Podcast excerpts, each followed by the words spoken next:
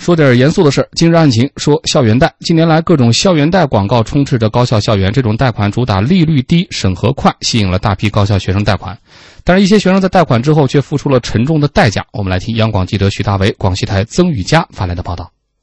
今年十月，广西南宁的大学生小陆以做生意为名，向同学借款一百六十多万元，却因赌博有九十多万元无力偿还。最后留下遗书自杀，这也引发社会对校园贷的再次关注。因为看到小陆平时出手阔绰，不少同学相信他赚钱有方，就从各个借款平台上借来钱款，交给小陆打理。小维就是其中之一。他说，小陆刚开始借钱的时候，还会按时还钱，而且还会付上不少利息。正是这些利息，让不少同学愿意借钱给他。直到小陆自杀，借款给他的同学才意识到事情闹大了。广西民族大学相思湖学院副院长姚伟：市面上的名校贷。爱学贷、优分期等一大批贷款平台，提供了众多优惠政策和条件，手续便捷，下款速度快。我们的大学生正在逐步成为各大网贷公司、小贷公司扩展校园市场的主推对象。各式各样的贷款平台推动着学生进行超出自身承受力的消费投资。甚至还由此引发赌博等行为。国海证券高级投资顾问王宇杰表示，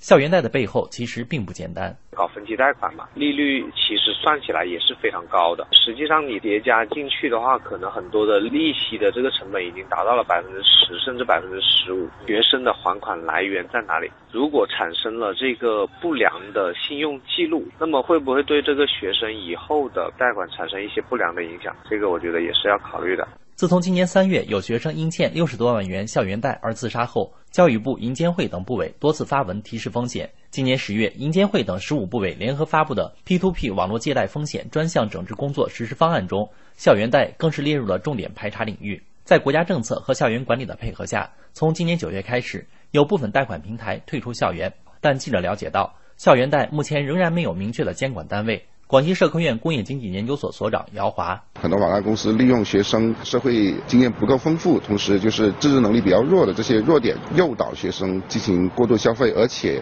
有些公司甚至还有一些消费的陷阱。所以我认为，就是国家就是有关部门的话，也要加强对这一类公司的监管。这贷那贷。我们听到的是校园贷。今天还有一条新闻在网上刷屏：合肥有一位大二女生小静没有还裸条贷，欠了五十多万，家人变卖唯一住房的遭遇令人惋惜。然而，像她那样被裸条贷拉入到深渊的女孩还有更多。网络上各种裸条贷广告铺天盖地，利息达到令人吃惊的百分之二十。不少放贷人甚至声称还不起钱，可以介绍卖淫来赚钱。安徽当地一家报社的记者探访了包括小静所在职校在内的几家高校，在不少高校的校园里都能看到这些校园贷的广告踪影，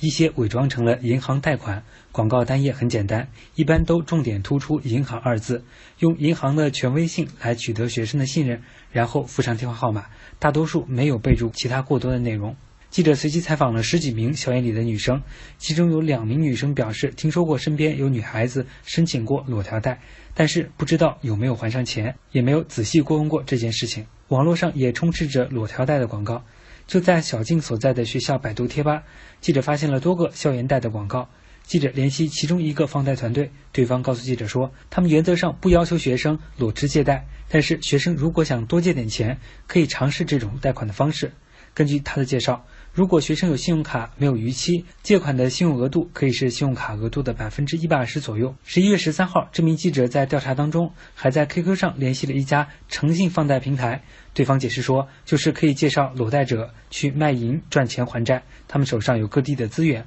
更让很多人始料未及的是，这种旨在抵押的裸持照片甚至是视频，已经沦为少数人敛财的工具。裸辞贷款女生，即便还清欠款，当时上传给放贷者的隐私照片、视频也无法归还。这些从事非法放贷营生的放贷者是很难用法律去规范约束他们，自觉删除、销毁这些过期隐私照片、视频，更是无法用道德去约束。一个令人震惊的现状是，在网络上已经形成了一条贩卖这些女生隐私的利益链。对于裸条带女生隐私信息在网络上流通，甚至变成某些人敛财工具的现象，安徽中天恒律师事务所律师朱正表示，对于某些放款人及他人传播裸条、传播裸照、裸视频等淫秽物品的行为，并非无法可依，监管处罚起来相对容易。朱正说，贩卖、出售、传播裸照的行为人是否构成犯罪，需要看淫秽物品的数量和牟利的金额。即使达不到刑事处罚的，可以依据《治安管理处罚法》第六十八条规定，处十日以上十五日以下拘留，并可处以三千元以下的罚款；情节较轻的，处五日以下拘留或者五百元以下的罚款。感谢记者的报道，这里面相应的法律条文念得也比较清楚了，各种各样令人触目惊心的例子，其实举的也比较多。我印象当中，今年上半年应该是三月份的时候，我们央广夜新闻二十一点那个今日调查的时段也专门做过这个选题。当时也是有一位大学生，啊，为了他的隐私考虑，我们当时隐去了他的姓名，包括他的籍贯等等。但是我们拿到了，就是这位大学生利用这个校园贷，发动自己身边的各种各样的亲朋好友、自己的同学等等吧，啊，在他们不知情的情况下去借了不少的钱，最后自己还不上，从学校里跳楼自杀。头一天晚上，他在微信里面向同学们用音频表示道歉和后悔的那个声音。我们拿到了之后，在节目里播出，确实听的是触目惊心的。但是反过来来看，你会发现，刚才我们记者也报道了，到十月份又有类似的事件发生。这个里面，你可以说学弟学妹们自己不争气，自己这个眼睛没有擦亮，社会经验还需要再丰富。但是更多的呢，我们的全社会、我们的学校等等各个方面，是不是还可以做一些更多的事情？请出我们的两位观察员，叶老师。呃，你刚才讲的对，但是。我觉得今年十月，像这个广西南宁大学生小陆的这个事儿啊，留下遗书自杀，我觉得这个可能从这个角度咱们来探讨这个校园贷存在的一些情况的话，这个案件可能不太典型。嗯，呃，因因为如果说是别的人，可能是属于你眼睛没有擦亮的话，像像小陆这个事情，我觉得甚至校园贷的贷方都是都是受牵连的一个对象，他要拿钱拿钱去赌博嘛。嗯。那么你这么一个窟窿怎么填？所以我觉得实际上是倒是校园贷在这在这里可能可能背背背了黑锅。那我始终觉得是这样的：第一呢，大成大那个大学生从年岁的角度来讲，他是有完全民事行为能力的一个一个成年人。对。那么你在去进行这些小额贷款的时候，你对你的抵你的这个还利息的能力，这个进行还款的能力，你是应该要有一个评估的。我想我们应该。科学的角度来讲呢，就是如果一个校园贷它是符合了相关的这个规定，尽管目前说对这个业务类型它并没有一个特别明确的监管部门，但如果还是把它当做一个金融业务类型呃的角度来进行开展来讲这个事情的话呢，那么可能校园贷的组织方对于这个大学生最应该负的义务是一个明确告知的一个义务。嗯，因为你知道去银行去做贷款，无论你是按揭贷款还是说是消费贷款。他会对你至少做两个审查，就是第一是你的信用记录的审查，第二是对你的这个呃还款能力的这个审查，比方你的财务状况、你的抵押物等等的，他都会要做一个审查。但是呢，对于大学生来讲，那么我想很多校园贷的平台是考虑到，就是第一，他的确是有用钱需要；第二呢，他这个本身还款的能力肯定比已经工作的人是要弱很多的。那么他的抵押物的话呢，可能往往可能也也没有。也就是说，这个债权拿在大学生的手里边，风险。可能是要比一般的这个贷款的对象要来的大的。那如我想，如果单纯从金融类业务类型的角度来讲的话呢，他甚至提出比一般的一些发放贷款的这种群体对象要的利息更高一点，这都是情有可原，因为对方的这个还款能力，呃，可能的确是差的。对他自己也有经营风险啊，对，是差了一些的。但是我觉得这些个情况，如果是作为一个有良心或者是是遵守相关法律法规的平台来讲的话，他一定是要跟大学生讲清楚。要说明白，在这种情况下，大学生作为一个涉世经验比较浅的未成呃一个一个比较浅的一个成年人，他才能够比较理性的去考虑。嗯，那我想在可能更多的时候，我们考虑这个校园贷的义务，在相关的这种具体的政策没有出来之前，我更乐意这样去考察它。那么我们现在看到很多极端的案例的话呢，的确像你讲的，我觉得跟这个大学生个人的素质以及个人一些具体原因有直接的一些关系。所以我想在目前校园贷。呈现出了一种，我觉得不能够说是叫做乱象，呈现出了一种让人们很多时候感到担忧的这种这种情况下的话，我们更需要来理清楚，就是校园贷的这种组织方以及这个校园贷发放的对象大学生双方彼此的这种法律上的责任是怎么样。这样来探讨一个问题才行，要不然的话呢，我觉得对于一个新兴事物，至少是一种新兴的金融产品，甚至对很多大学生能够解一些燃眉之急的这种金融产品的话，一棍子打死，这个我个人感觉也不科学。对，我记得我当时做这个新闻选题的时候，我们也在各地布置了调查。当时我们印象最深刻的两点比较担忧的，一个呢是校园贷现在很在很多地方它的推广采用了我们不能叫传销，但有点类似的方式，就是寻找学校里的学生作为他的这个推广的下线。就比如你的身边的朋友啊、同学呀、他是不是缺钱啊？啊，这个你如果能介绍到一笔的话，你大概能提成能拿到多少多少。所以很多的学生他不一定。真的清楚这里面的风险，或者你所对应的你的同学、你的朋友还款的能力到底有多强，而是第一时间想到的是我的那个提成。哎，你你缺钱不要怕，哎，这个，可能他这个比例不会那么高的，你你先先欠着嘛，不行的话，我们可以可以转给隔壁的张三、同寝室的王二，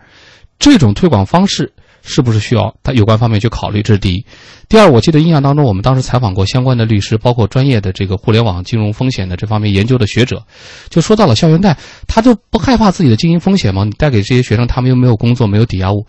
当时专业人士就纷纷讲到了一点共性啊，就是校园贷手里拿着学生，其实背后瞄着的是他们的家长，就是学生在我手里，你看。他有他的这个拿着借条的这个签名的照片，拿着身份证的这个上传的资料。如果出现了问题，哎。你这孩子将来的就业、将来的信用体系，家长你管不管？说如果都是用这种方式的话，这个本身科学不科学、合理不合理？胡林老师，再请您说说。呃，他是这样的，其实上这个借贷的一方来讲呢，除了看重这个学生背后家长的这种信用以外，你对孩子这种呵护以外，我觉得他还有一个考虑，本身呢就是大学生对于这些借贷者来讲，其实还是一个优质的资源。因为我们说这个每个人的信用，比如说这个银行给你放贷款的时候，他会给你做出一个综合的这种评估，对吧？包括现在说这个很多这个互联网金融，呃，借钱也很容易，但是呢，他都会对你的信用做出一个评级。那么相比较来讲的话，这种大学生那么毕业走出校门以后，相对还是一个优质的人群。因此，我个人认为呢，正规的这个校园贷其实它市场还是很大的。嗯，因为毕竟呢，它和这个发展还有很大的关系。你比如说，这个校园贷里面，并不是说真的是来自一个贫困。家庭的孩子才需要贷款，那么这部分贷款，说实话，助学贷款就可以解决了，没有任何问题。那么现在校园贷解决是什么问题呢？就一部分有一点野心，或者说呢，这思想比较活跃的，那么有一点点创新意识的，想去创业的这部分学生，如果说在这方面有所考虑的话，那么这个贷款刚刚好和他的合适。就是说他他有这样的一个需求，同时呢是未来的一个优质人群，再加上那么中国的这种传统的家庭啊、家长等等对这个孩子这种呵护，他不担心。这个贷款，呃，被挪到他用啊，或者说这个贷款成了一笔烂账啊、废账等等，不担心这点。现在关键的问题是什么？两个不好的倾向碰到一起去了，一个呢本身就是揣着恶意的这个借贷方，你比如说这个我们说裸条贷的这种，嗯，本身呢他是对这个贷款来讲，除了我想挣你的这个贷款这个利息以外，本身我还想通过别的渠道，比如说裸条，我再额外的来一笔钱，甚至我一直来。靠这个要挟着你，这是一个不好的倾向。另外一个不好的倾向在于，就说同学们对于这种借贷其实没有一个成熟的一个认识，包括我们说正规的这种贷款，贷款它就意味着有一定的风险，它利息就是一个很大的一个压力。而现在这个年轻人对什么呢？包括一个简单的数学可能都理解不了。你比如说这个利息，我们谈到，假如说百分之十，他觉得说没有什么。但是如果说我们还银行贷款的人，大家都知道这是一个多么巨大的一个数字。嗯，其实个呃，再加上有的是月利或等等，而这个校园贷里面有的利息更高。所以说这个数学简单真的是，就说呃，不经是这个不理家不不知这个柴米油盐的这个贵，对吧？这是一点。还有一个就是我们以前也谈到了，在中国。究竟什么样的一个年龄算是成年了？法律规定是十八岁，但是我们到了校园里，包括我们看过我们自己孩子的时候，你就会知道，这个十八岁真的不是一个成熟的这个年龄。所以说，为什么校园贷有的时候瞄准是孩子背后的这种父母？嗯，经常我们讲到这个贷款啊，就老话叫“寅吃卯粮”，当然这话呢好像有一些贬义。实际上用现代理财观念讲，它叫加金融杠杆，是吧？嗯。但是这个加杠杆，有的时候你是需要这个压力是需要释放出去的。如果说你总是承担着这个压力，那你一定要让这个压力在你可承受的范围之内啊！我们不经常讲那句老话吗？最后一根稻草也有可能压垮骆驼，千万千万别背负上太多的稻草，尤其是我们年轻的雄鹰，那个翅膀是要向未来展翅飞翔，而不是现在就要背上那些校园贷的包袱的。